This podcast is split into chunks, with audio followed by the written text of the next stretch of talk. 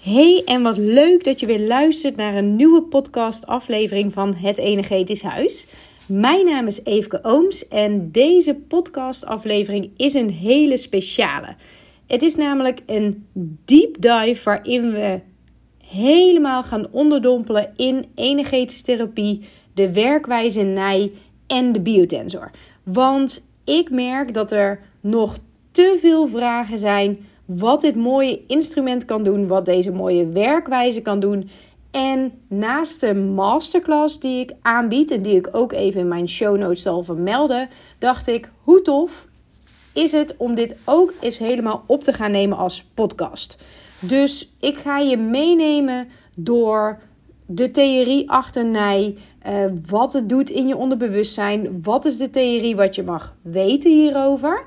En als superleuke kers op de taart heb ik een uniek nieuw idee. Namelijk aan het eind van deze podcast zit ook een hele toffe bonus waar je gebruik van zou kunnen maken.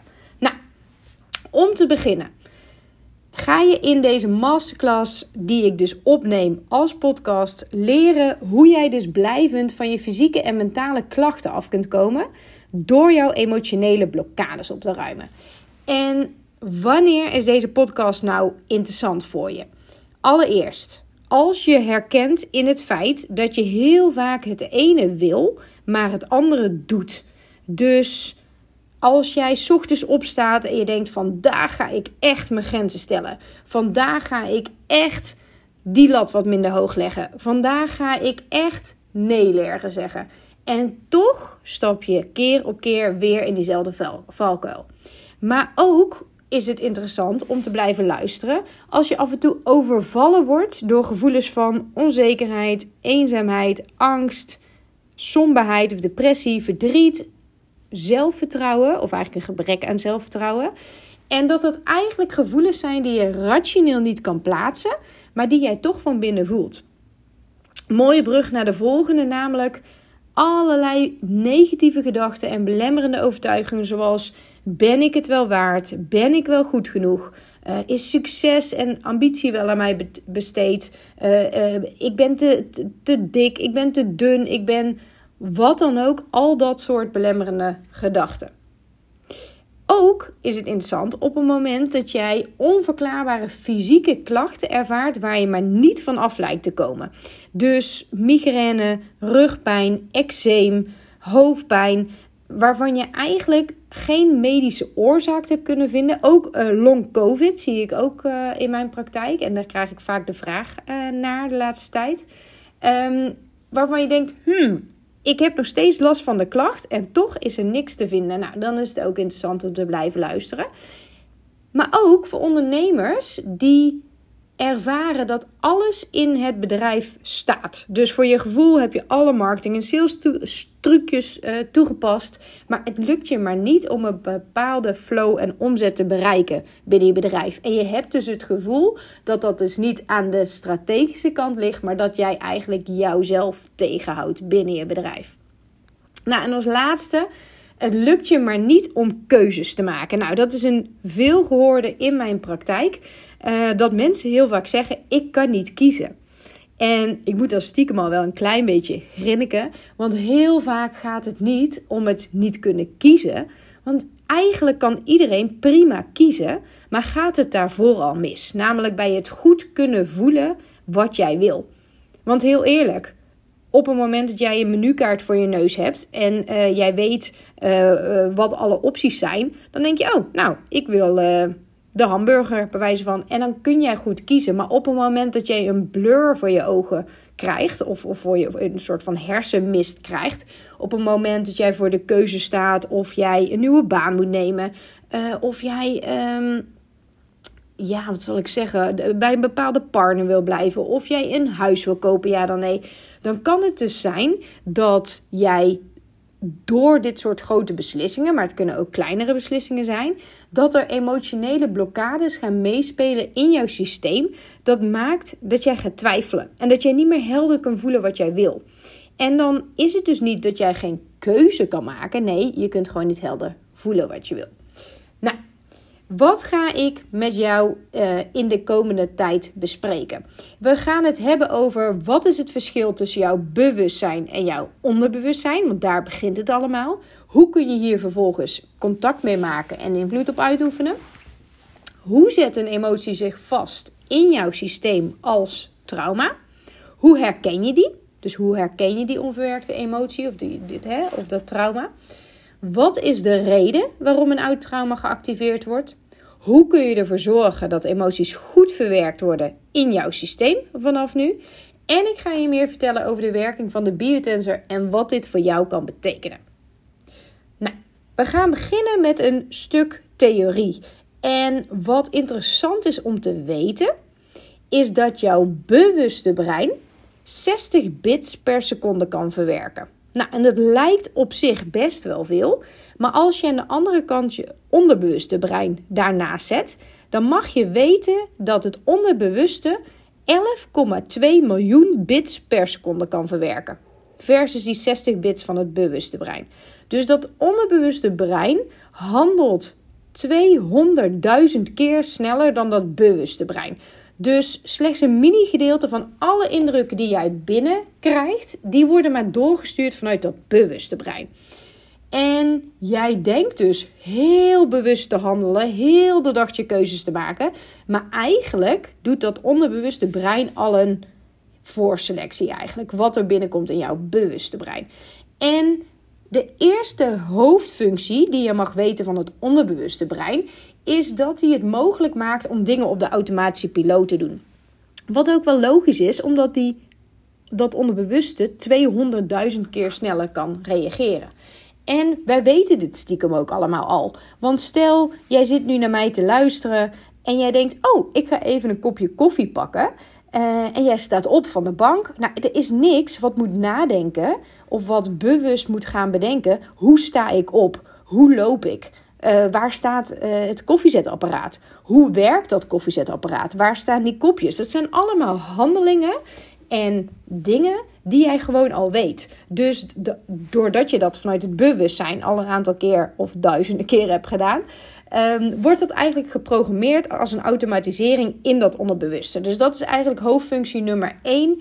Um, wat die dat onderbewustzijn heeft. Waardoor het ook makkelijker wordt um, ja, om je dag door te komen. Omdat je niet over alles steeds weer opnieuw hoeft na te denken.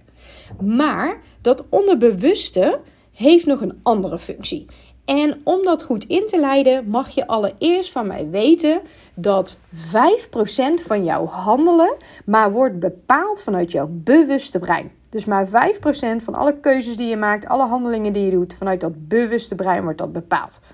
En alle rest wordt bepaald vanuit dat onderbewuste brein. Dus 95% van je handelen wordt daardoor bepaald. Maar dat is ook de plek waar al jouw belemmerende overtuigingen, onverwerkte emoties, vastgeroeste patronen, oude normen en waarden die je hebt meegekregen van je ouders liggen opgeslagen. Dus dan kom ik eigenlijk bij hoofdfunctie nummer 2 van dat onderbewustzijn.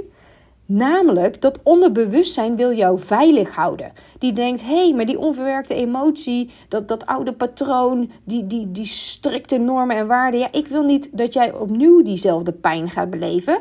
Dus doe maar niet. Maak die keuze maar niet. Blijf maar veilig op de plek waar jij bent. Dus op het moment dat jij bezig bent met groei, jij wil groeistappen ondernemen, dan gaat dat onderbewuste heel erg vaak uh, de kont in de krip gooien. En die wil dat eigenlijk gaan tegenwerken. Nou, het volgende wat ontzettend interessant is om te weten, is dat wij per dag zo'n 70 tot 80.000 prikkels tot ons krijgen. En ik denk dat dat alleen nog maar meer aan het worden is met de huidige maatschappij, social media, alle omgevingsfactoren die alleen nog maar intenser worden. En om een emotie of een prikkel goed te kunnen verwerken, is het super belangrijk dat de linker en de rechter hersenhelft goed samenwerken. Dus op het moment dat jij een emotie voelt en die hersenhelften werken goed samen, kun je die emotie ook goed verwerken. Uh, maar gebeurt dit niet, dus dat is de keerzijde, dan kan die emotie niet goed verwerkt worden en dan zet het zich vast in jouw systeem. En allereerst wil je dus eigenlijk graag weten waar die linker en die rechter hersenhelft voor staan. Nou, de rechter hersenhelft staat eigenlijk voor het grotere plaatje, het gebruiken van gevoel, het kunnen zien van creativiteit, symbolen, plaatjes, kleuren. Eh, de verbeelding regeert aan die kant. En het is ook een redelijk impulsief en onstuimige kant. Dus, heel plat gezegd, staat die rechter voor voelen. Waar die linker hersenhelft veel meer gaat over details, logica, feiten, patronen en, en ordening van dingen. Die weet dingen, wiskunde is daarin bijvoorbeeld belangrijk. Dus jouw linker staat veel meer voor het begrijpen en het kunnen plaatsen. Rechts staat dus voor voelen, links staat dus voor begrijpen en plaatsen. En op het moment dat die hersenhelften goed met elkaar samenwerken, dan voel jij iets met je rechter wat jij ook kunt verwerken met je linker. En dan kan die emotie losgelaten worden. En dus goed verwerkt worden in jouw systeem.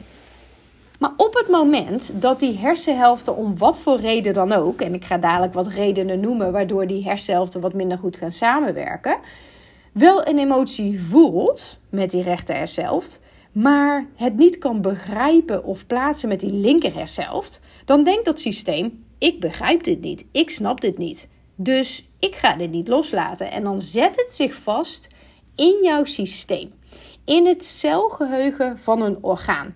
Dus dan zet zo'n emotie zich vast als emotionele blokkade in dat celgeheugen van een orgaan. En dat is ook precies de reden dat we zeggen: wat heb je op je lever, uh, je galspuwen, een steen op je maag, allerlei emoties die daar zijn oorsprong in vinden. En het venijnige zit er maar dan ook nog in dat we weten allemaal dat je cellen zich continu uh, vernieuwen. Dus cellen vernieuwen zich en eigenlijk wordt daarmee die emotie verder en verder ingekapseld. Nou, wat kunnen nou allemaal momenten zijn waarop een emotionele blokkade ontstaat? Want je mag weten dat ik gebruik de woorden trauma en emotionele blokkade door elkaar heen. Ehm, sommige mensen dat, denken dat trauma alleen maar is als je een zwaar ongeluk hebt of, of weet ik veel wat. Nee, ik noem eigenlijk alles, hè, dus alle emoties die zich vastzetten in jouw systeem, noem ik een trauma, noem ik een emotionele blokkade.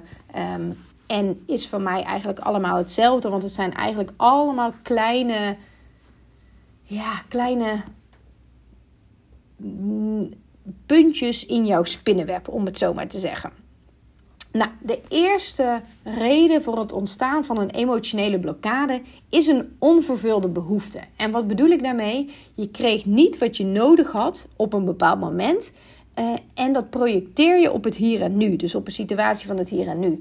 Dus dat zijn eigenlijk de mensen die ik in mijn praktijk zie en die zeggen: Oh, maar ik heb een hele fijne jeugd gehad hoor. Of mijn ouders hebben alles gedaan wat ze konden.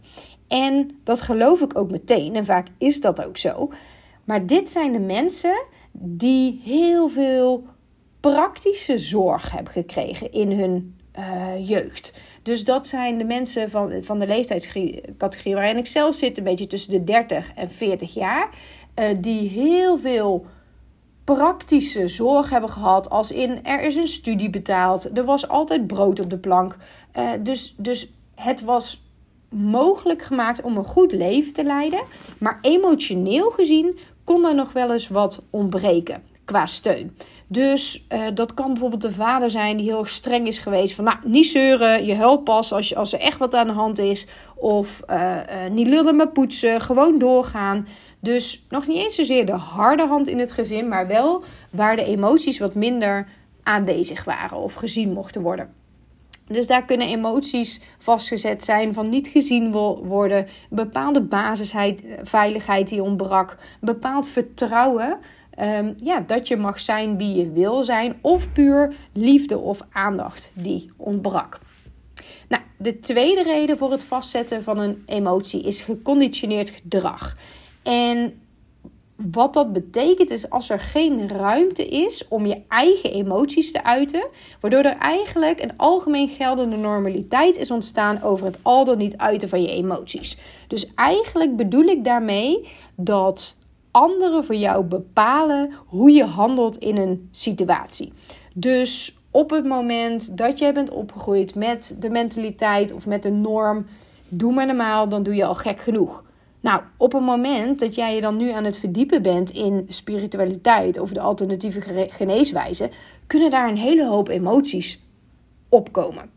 Maar ook op het moment dat jij opgegroeid bent in een gezin waar emoties wat minder de vrije loop mochten, of waar je gewoon wat minder in ondersteund bent, dan kan het zijn dat je zelf dus ook vlakker bent, meer moeite hebt om bij die emoties te komen.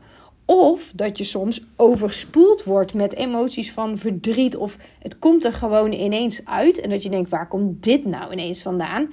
Ja, dat is omdat je het eigenlijk lange tijd hebt onderdrukt. En dat het er eigenlijk als een soort van wervelwind of stortvloed uitkomt. Nou, en de derde uh, blokkade uh, die vastgezet kan worden, kan zijn door een freeze. En dat is eigenlijk het trauma zoals wij het kennen in de kern. Namelijk als een emotie simpelweg te groot was om het te verwerken.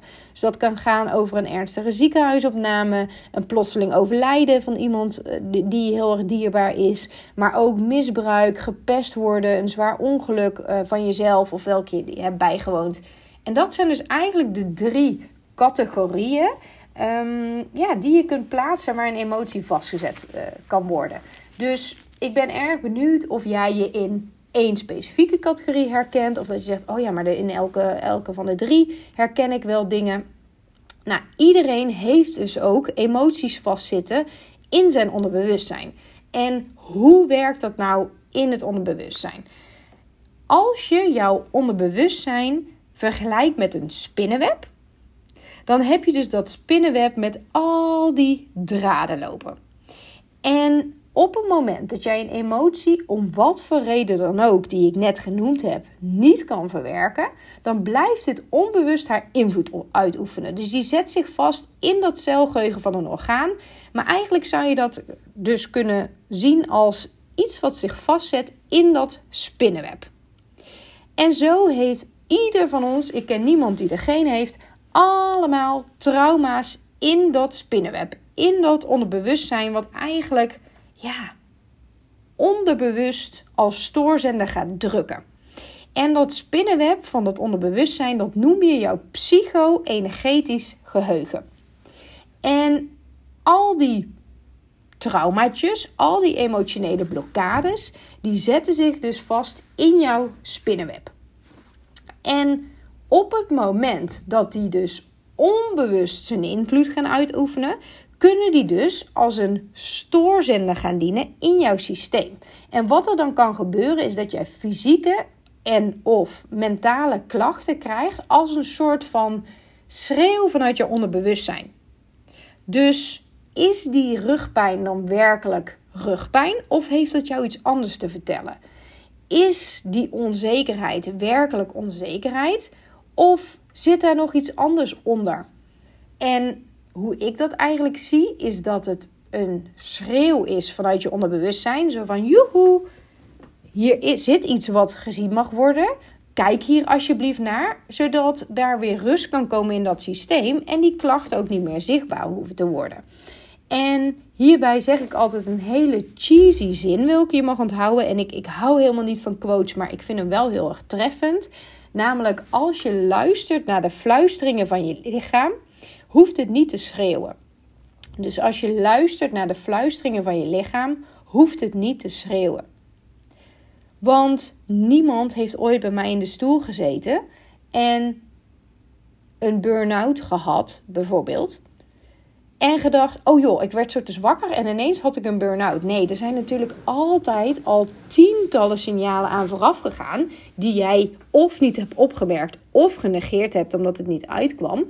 En ja, als je niet luistert naar die lichte signalen, dan gaat je systeem eigenlijk steeds meer in de weg zitten. Dus eigenlijk heb je de keus: ga je wachten tot het helemaal uit de hand loopt, om het zo maar te zeggen, of ga je eerder aan de bel trekken En ja, ga, ga je eerder luisteren naar wat jouw lichaam nodig heeft. En dat is wel een van de belangrijkste misvattingen over ja, het, het onderbewustzijn. Het is niet zo dat jij enkel emotionele blokkades in je systeem hebt zitten als jij totale uitputting hebt, een burn-out hebt, paniekaanvallen hebt. Nee, ook de lichtere klachten zijn al signalen van je onderbewustzijn dat jij er iets mee mag. Ik wil je daar een voorbeeld bij geven. Want stel, jij bent een baby van 10 maanden oud en je wil uit je bed. Maar als je 10 maanden oud bent, kun jij nog niet lopen, tenminste de meeste van ons niet. We liggen in een ledikantje, we kunnen daar zelf niet uit. Dus wat gaan we doen? We gaan huilen. Want dat is de manier van communiceren als je een baby bent van 10 maanden oud. Nou, stel jouw moeder is beneden, maar die is nog heel eventjes iets af aan het maken. Of die is even met je broertje of zusje bezig. Dus jij als baby moet even wachten. Wat er dan kan gebeuren is dat jij een paniek voelt. Want jij bent afhankelijk van anderen. Je hebt geen besef van tijd. Komt jouw moeder wel en bam. Daar zet zich een emotie vast van afhankelijk van anderen. En nogmaals, het is helemaal niet dat dit dus levensbedreigend is of iets dergelijks. Dus trauma mag je ook echt zien als wat kleiners. Dus ze zeggen wel eens soms je hebt trauma's met een grote letter T en kleine trauma's met een kleine letter T. En dit zou dan bijvoorbeeld een trauma met een kleine letter T zijn. Dus die emotie van afhankelijkheid die zet zich vast in jouw systeem. Dus die zet zich vast in dat spinnenweb waar ik het uh, eerder over had. En nu 35 jaar later heb jij een toffe marketingfunctie uh, bij een cool bedrijf en je hebt een deadline te halen op werk. En die deadline moet jij samen met een collega doen. Dus jij denkt: hey, morgen loopt die deadline af. Ik ga even checken hoe het ervoor staat en of je die deadline gaat halen. Dus je komt aan bij het bureau van die collega. Maar die collega die voelt nul verantwoordelijkheid. Die voelt nul urgentie. En die zegt: Oh joh, maakt niet uit. Kom volgende week wel. En jij schiet in totale paniek, verdriet, boosheid, woede, onmacht. Al dat soort dingen kunnen dan in jou opkomen, terwijl jij rationeel weet: hè, zo erg is het toch niet? Ik kan dit ook heel even met mijn opdrachtgever gaan toetsen of dat hier wat speling in zit, maar toch jouw hele systeem voelt paniek. En dat is precies wat er dan aan de hand is met dat onderbewuste.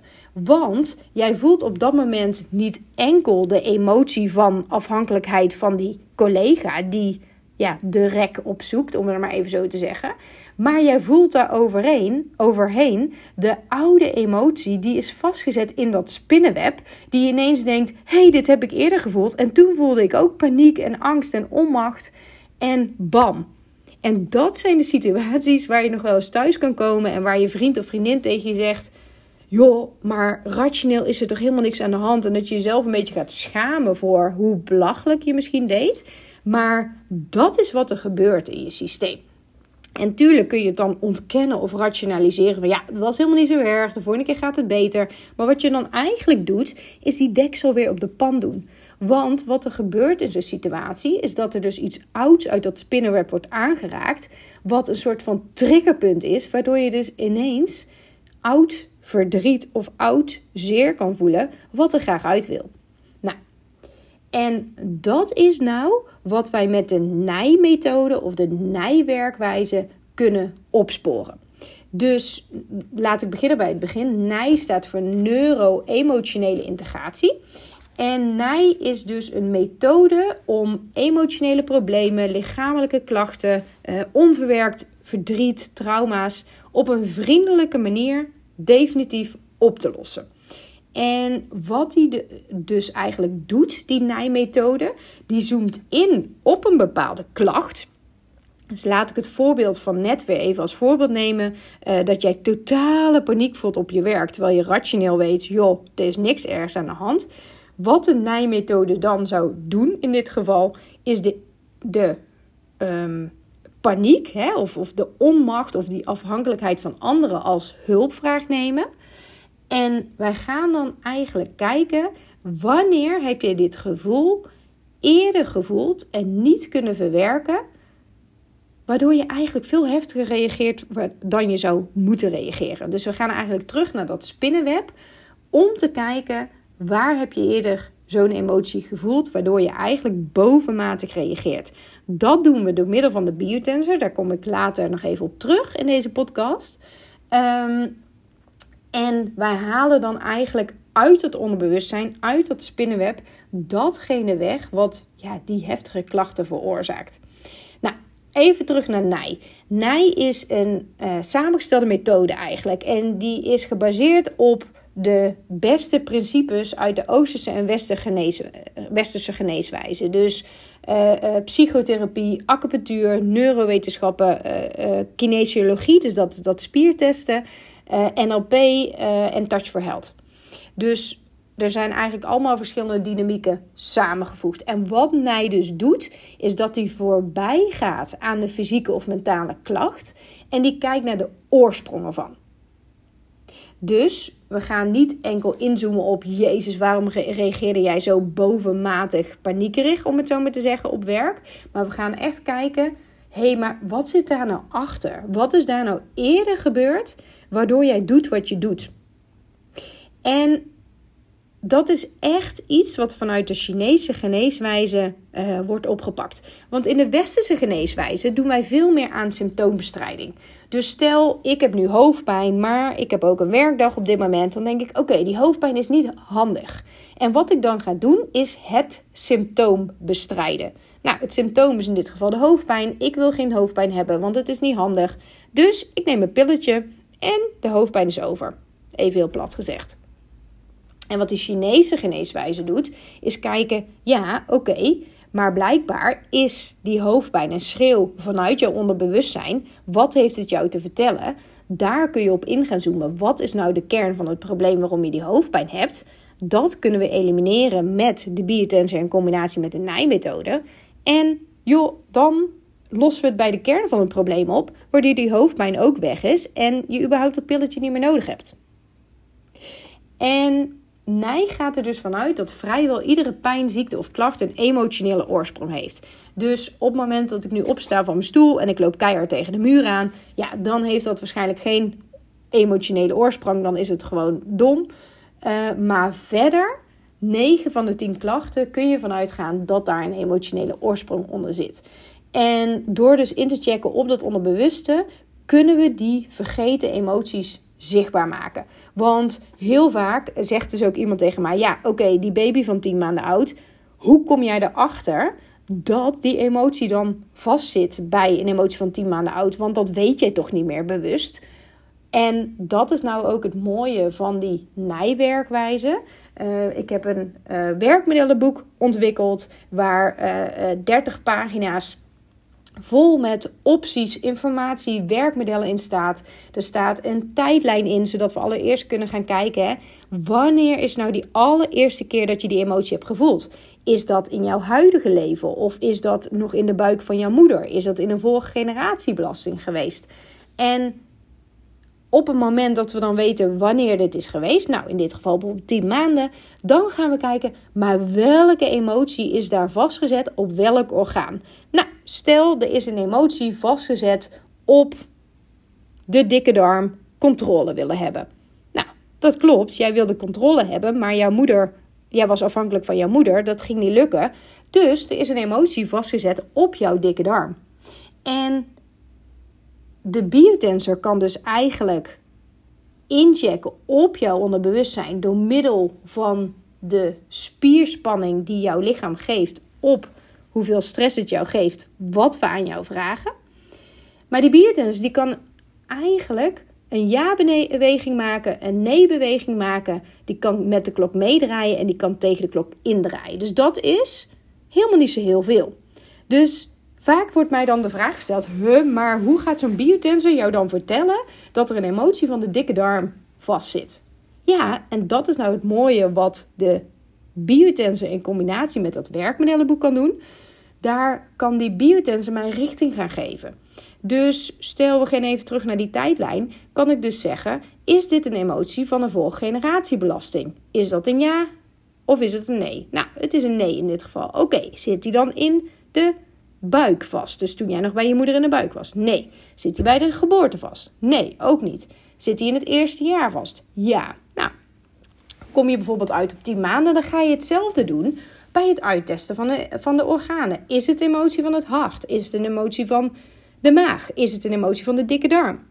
Ja, nou, het is een emotie van de dikke darm. Ah, is het dan een competitiegevoel? Nee. Is het dan, uh, wat zei ik net, controle willen hebben? Ja. En zodoende ga je eigenlijk helemaal kunnen uittesten waar de kern van het probleem zit. Waardoor je ook, door dit zichtbaar te maken, het mogelijk kunt maken om het los te koppelen. Nou, dat ga je weer met een hele andere loskoppeltechniek doen. Uh, die kan ik je nu natuurlijk niet helemaal uitleggen via de, uh, via de audio. Maar op het moment dat je die emotie hebt opgespoord, kun je hem dus ook los gaan maken en alsnog verwerken in jouw systeem. En dat is natuurlijk ook waar neuro-emotionele integratie voor staat. Het alsnog kunnen verwerken van een emotie die vastzit in jouw systeem. Yes. Nou, even een slokje water. Wat kunnen we nou allemaal aanpakken met nij? Ook deze heb ik weer voor jouw linkerhelft ingedeeld in drie categorieën. Allereerst kunnen we met nij ongewenst gedrag aanpakken. En dat is waar ik het in het begin over had. Je gedrag komt niet overeen met je gevoel. Dus je staat ochtends op en je denkt: nu ga ik echt nee leren zeggen. Of nee leren zeggen, nu ga ik echt nee zeggen. Of nu ga ik echt niet over me heen laten lopen. En aan het eind van de rit gebeurt het toch allemaal weer wel. Maar ook de tweede categorie, ongewenst gevoel. Dus je weet rationeel dat er niks aan de hand was, dat het etentje met die vriendin hartstikke leuk was, dat, dat je open en eerlijk tegen haar kan zijn. En toch kom je weer thuis met dat rotgevoel van onzekerheid. Deed je het wel goed? Heb je niet te veel gepraat? Heb je niet te weinig gepraat? Heb je wel genoeg geluisterd? Dat soort dingen. En als laatste fysieke klachten. Dus jouw lichaam geeft een signaal dat er iets zeurt in jouw systeem. En wat wel mooi is om hierover te weten, is dat wat ieder lichaam wil, is balans, homeostase. En dat weten wij, want op het moment dat jij nu op je knie valt, ehm, dan heeft dat lichaam een zelfhelend vermogen. Want wij weten allemaal dat het wondje na verloop van tijd als vanzelf geneest. En dat is mooi, want als wij dus weten dat dat lichaam vanzelf kan genezen, kan dat dus ook gedaan worden met emoties. Die kunnen we ook als vanzelf gaan helen. En dat kunnen we dus doen met die nijmethode. Um, dus kortom, wat zijn de dingen die we kunnen aanpakken? Persoonlijke groei. Hè? Dus iets houdt jou tegen om tot de next level te komen of om die nieuwe groeistap te maken. Het maken van keuzes, of eigenlijk dat helder kunnen voelen, hè, waar ik het in het begin over had. Waar we ook naai bij kunnen toepassen, dus als je business niet stroomt en dat je eigenlijk zelf jezelf aan het tegenhouden bent om te groeien. Nou, wat daarin een uh, mooi voorbeeld is, is bijvoorbeeld als jij nou, je businesses hebt staan en we checken in op een uh, consult. Uh, er was laatst een vrouw bij mij in de praktijk en die zei: Ja, ik snap er niks van. Alles staat strategisch gezien zoals het zou moeten staan en toch stroomt het niet. Nou, dat hebben we als hulpvraag genomen voor haar consult. En daar kwam dus een angst om je plek in te nemen uit in dit consult. Dus blijkbaar had zij een angst om haar plek in te nemen. En het bizarre was, dat was niet van haar, maar dat was al van drie generaties terug. En heel eerlijk is dat helemaal niet zo gek, want in jouw celgeheugen zit tot acht, ja, gemiddeld 7 tot 9 generaties uh, zitten daar de emoties van opgeslagen in jouw celgeheugen. Dus laten we even zeggen, gemiddeld 8 generaties zit vast in het celgeheugen van jouw organen. 8 generaties, dat gaat over 256 mensen. Dus alle emoties die 256 mensen voor jou niet hebben kunnen verwerken, zitten opgeslagen in jouw systeem. Het is natuurlijk wel allemaal latent aanwezig. Het is niet dat je de hele dag dat voelt van al die mensen. Maar het kan dus wel actief worden gemaakt op het moment dat jij nieuwe groeistap aan het ondernemen bent. Dus bijvoorbeeld een nieuwe business aan het opstarten bent. En stel iemand uit zo'n vorige generatie, laten we even zeggen jouw oma heeft niet de ruimte gevoeld om haar eigen plek in te nemen, dan kan het dus zijn op het moment dat jij aan het shiften bent qua business of iets dergelijks, dat er ineens een oude emotie wordt aangetriggerd. Hè? Net zoals bij dat voorbeeld waar uh, de, de, jij uh, als, als marketeer door een oude emotie die je als baby hebt gevoeld wordt getriggerd. En dan kan het dus oppoppen, waardoor het jou stagneert in je groei.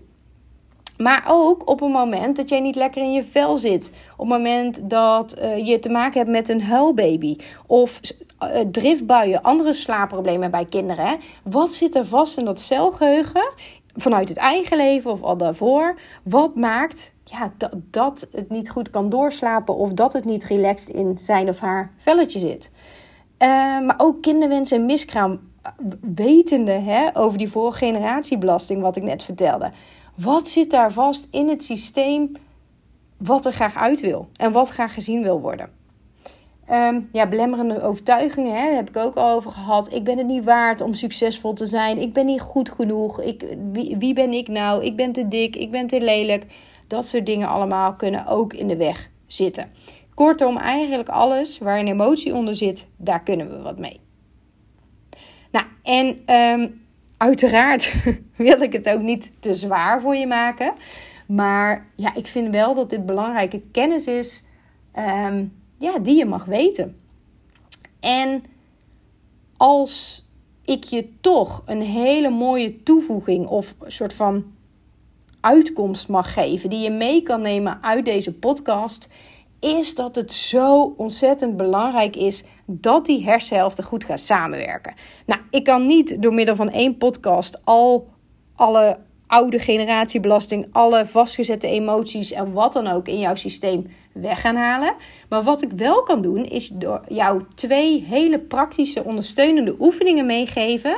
Um, die ervoor zorgen dat jouw hersenhelften beter gaan samenwerken. Het zijn dus twee hele simpele. Ik ga ze noemen. Als je niet weet wat het is, kun je het ook altijd nog even opzoeken op internet.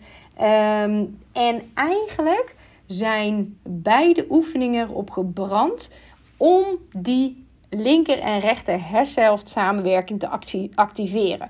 En zeker die eerste oefening, want dat is de kruisloop, die is erop gebrand dat jouw rechter hersenhelft ook de linkerkant van je lijf kan aansturen en die linkerkant van je hersenhelft ook die rechterkant van van je lijf gaat aansturen. Dus wat je mag doen, is je mag gaan staan en je mag om de beurt je knieën gaan heffen. En met de tegenovergestelde elleboog mag je dan je knie gaan uh, aanraken. Dus dat heet de kruisloop. Dus je rechter elleboog gaat naar je linkerknie en je linker elleboog gaat naar je rechterknie.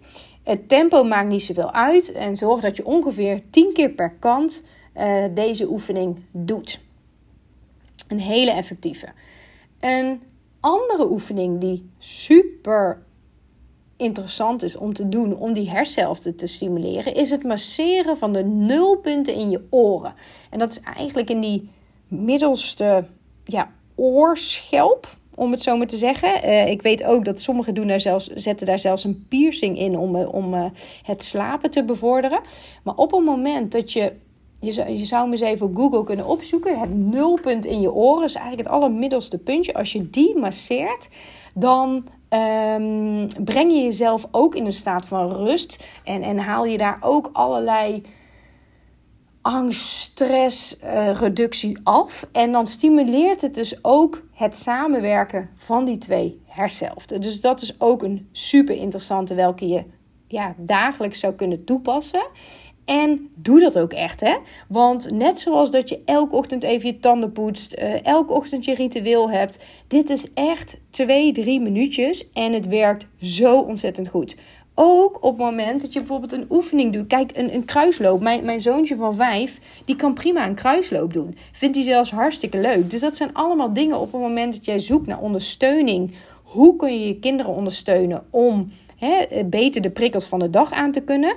Zorg ervoor dat die linker en die hersenhelft, rechter hersenhelft geactiveerd worden om samen te werken. Dus dan is dit een hele mooie. Ook als je zelf een belangrijke meeting hebt, een, een, een drukke borrel of een, een, een, een, een feestje van je schoonfamilie, bij wijze van. Ehm, zorg dat die hersenhelften gaan samenwerken. Ook als je studerende kinderen hebt of als je zelf wil studeren of iets eigen wil maken. Hè? Misschien ook voordat je zo'n podcast gaat luisteren. Even het masseren van je, de nulpunten in je oren of zo'n kruisloop kan supergoed helpen. Nou, dan wil ik je wat meer gaan vertellen over die biotensor. Want nu je weet wat nij is, uh, is die biotensor ook wel reuze interessant om nog even uit te lichten. Want die biotensor is een lange stok, een lange toverstaf noemen sommigen hem, van 61 centimeter. En het heeft een handvat, het heeft een lange steel met eigenlijk een veer uh, in het midden. En het dient als energetisch meetinstrument. En het meet dus eigenlijk de energiefrequentie die jij in jouw lichaam hebt. Iedereen van ons, alles wat ademt, heeft een eigen unieke energiefrequentie. En die is dus te meten door middel van spiertesten. Nou, je hebt ook het O-ring testen, je hebt ook een pendel. Dat werkt allemaal op dezelfde manier. En de biotensor is daar een variant van, hè, gebaseerd op de kinesiologie. Uh, en die meet eigenlijk de stressreactie die jij in je lichaam hebt of voelt. Dus op het moment dat ik iets zeg wat klopt, dus in dit geval bijvoorbeeld mijn naam, ik ben Eefke, dan klopt er wat voor zowel mijn bewuste brein als voor mijn onderbewuste brein. Ik heb dan geen stress in mijn lichaam, dus de energie gaat ongehinderd door. En dat laat zich zien in de biotensor met een ja-beweging. Het klopt, er vindt geen stress plaats. Maar als ik iets zeg wat niet klopt, dus bijvoorbeeld ik ben Sophie, dan klopt dat niet voor zowel mijn bewuste brein als voor, voor mijn onderbewuste brein. Dan geeft er een stressreactie plaats en dat vertaalt zich in een nee-beweging. En nu snap jij net als ik dat aan die vraag van, van een, een verkeerde naam heb je niet zoveel. Uh, of dat weet je eigenlijk zelf wel. Maar zodoende kun je ook gaan inchecken op dat onderbewustzijn en vragen stellen. Um, ja, wat er nou blokkeert qua emotionele blokkade. Dus zodoende kun jij grijpbaar maken wat zo lang ongrijpbaar voor jezelf is geweest. Want jij hebt alle antwoorden zelf al in je. En die biotensor kan dus de vertaalslag maken van alles wat in dat onderbewustzijn zit. Ehm, en het bewust maken. En dat doe ik dus door middel van de Nijmethode en dat werkmodellenboek. En die combi is gewoon echt goud. Ehm, en uiteraard gaan we daarna op het moment dat we dat opgespoord hebben, het ook kunnen loslaten. Dus die biotensor kan samen met een bepaalde ademhalingstechniek, samen met een, uh, bepaalde woorden die je dan uitspreekt, kan alsnog de emotie opsporen, integreren en verwerken in het systeem. Nou, mocht je nou zeggen, ja, ik vind dit zo ontzettend interessant, ik wil, wil hier wel wat mee, dan heb ik verschillende opties. Allereerst um, bied ik losse consulten aan. Nu moet ik wel zeggen, mijn wachtlijst zit helaas altijd een aantal maanden vooruit vol. Maar ik heb ook twee therapeuten voor mij uh, werken. Die opgeleid zijn via exact dezelfde methodiek als ik zelf gebruik. Uh, uh, ik heb die zelf opgeleid. Anneke en Sushila. Kijk even op mijn website mocht je interesse hebben onder het kopje energetische healing. En als je dan klikt op de button maak een afspraak, nou, dan zie je eerst mijn wachtlijst en dan daaronder zie je zowel Anneke als Cecilia staan met wat meer informatie. Kun je even kijken of dat een juiste klik is. Maar daarnaast heb ik nog uh, iets anders in de aanbieding en dat is ook waar die toffe bonus over gaat waar ik het in het begin over had. Want iemand was dus ooit bij mij op consult geweest en die heeft daarna ook het traject bij, bij mij aangeschaft. En wat zij zo mooi zei was: geef een man een vis en hij is voor één dag te eten. En leer een man vissen en hij heeft voor zijn hele leven te eten. En dat is ook wat ik door middel van dit traject wil overbrengen. Want ik wil die energetische oliewerk meer en meer verspreiden. Ik wil eigenlijk dat ja, nij veel verder verspreid wordt in Nederland. Dat eigenlijk iedereen dit traject een keer doorlopen moet hebben. Nou, ik heb nu al heel vaak eigenlijk gezegd, sorry. maar ik vind het wel. Um, het online traject, jouw energetisch fundament. Als jij dus klaar bent om afhankelijk te zijn van anderen als het gaat om jouw fysieke en mentale gezondheid. En wil jij dus zelf de touwtjes in handen hebben? Nou, dan mag je even verder luisteren. Want ik heb een uniek drie maanden programma ontwikkeld. Bestaande uit 12 online modules. Ik werk met het leerplatform Huddle. En daar is een hele toffe online community waar je alle video's stap voor stap terugvindt. En door middel van verschillende invalshoeken en methodes uh, duiken we eigenlijk de onderbewustzijn in en leer ik jou stap voor stap hoe jij dus je fysieke en mentale problemen kunt aanpakken bij de wortels. En wat kun jij verwachten in dit traject? Eigenlijk is het een transformerende, unieke reis door je onderbewustzijn. Enerzijds ga je dus leren werken met die bierdanser, met de werkwijze Nij en het werkmodellenboek. Maar vergeet niet dat het ook een transformerende reis is voor jouzelf. Heel veel mensen starten namelijk het traject en zeggen: Oh, leuk, dit wil ik wel graag leren. En dat is ook leuk en dat wil je ook graag leren. Maar vergeet niet dat het ook een reis is op zich. En dat je ook je eigen emotionele blokkades gaat aanpakken. En dat het soms best wel een bumpy ride kan zijn. Als jij uh, eh, 30 jaar lang bijvoorbeeld je eigen emoties hebt onderdrukt. Nou, wat je ook kunt verwachten is dat jij een super goed gevulde toolbox krijgt om jouw fysieke en mentale blokkades aan te kunnen pakken. En die kun je aanpakken zowel bij jezelf als bij anderen, bij je dierbaren, bij je gezin, daarbuiten, maar ook binnen je business. Voor jezelf, maar ook bijvoorbeeld op een moment dat jij al een reiki-praktijk hebt, maar het kan ook een, een, een marketingbusiness zijn. Overal kun je dit integreren. Ik heb ik, orthomoleculair therapeuten, ik heb een Ayurvedisch coach, maar ik heb bijvoorbeeld ook een websitebouwer die zegt: Oh, ik zet er gewoon een tweede poot naast. En als jij je energetisch je website wil bouwen, nou, moet je bij mij zijn. Dus ik heb echt wel super leuke dynamieken. Vrijdag startte iemand bij mij in een traject en die is uh, holistisch uh, financieel coach. Nou, ook mega tof. Dus alle toepassingen zijn mogelijk. En wat goed is om te weten is dat dit online programma super praktisch en stapsgewijs is. Dus continu krijg je een video met uitleg en ga je het zelf weer oefenen. Je krijgt weer een nieuwe video en je gaat het zelf oefenen. Daarnaast uh, zijn er ook allerlei demo-video's opgenomen. Um, waar je het nog een keer uitgelegd ziet in de praktijk in een therapeut-cliënt situatie uh, door mij. Nou, welke thema's komen er aan bod? Je gaat allereerst natuurlijk verbinding leren maken met de biotensor. En als rode draad door het traject zit jouw eigen energiehuishouding. Hoe is het gesteld met jouw energielevel? Wat is überhaupt je energielevel? Dat kun je gaan uitmeten. En wat zijn ondersteunende oefeningen die je kunt doen om jouw energielevel omhoog te krijgen? Je kunt energie toevoegen. Je kunt energie afvoeren die niet van jou is. Of hè, bij je kinderen, bij anderen. Als je energie hebt opgepikt die, helemaal niet van jou is, laat dat los. Ehm, je leert uittesten wat energiegevend is en energievergetend is voor jouw systeem. Je leert uittesten wat jouw belemmerende overtuigingen zijn, waar dat is ontstaan. En dat laat je dus ook weer los. Innerlijk kindwerk, hè? basisbehoeftes.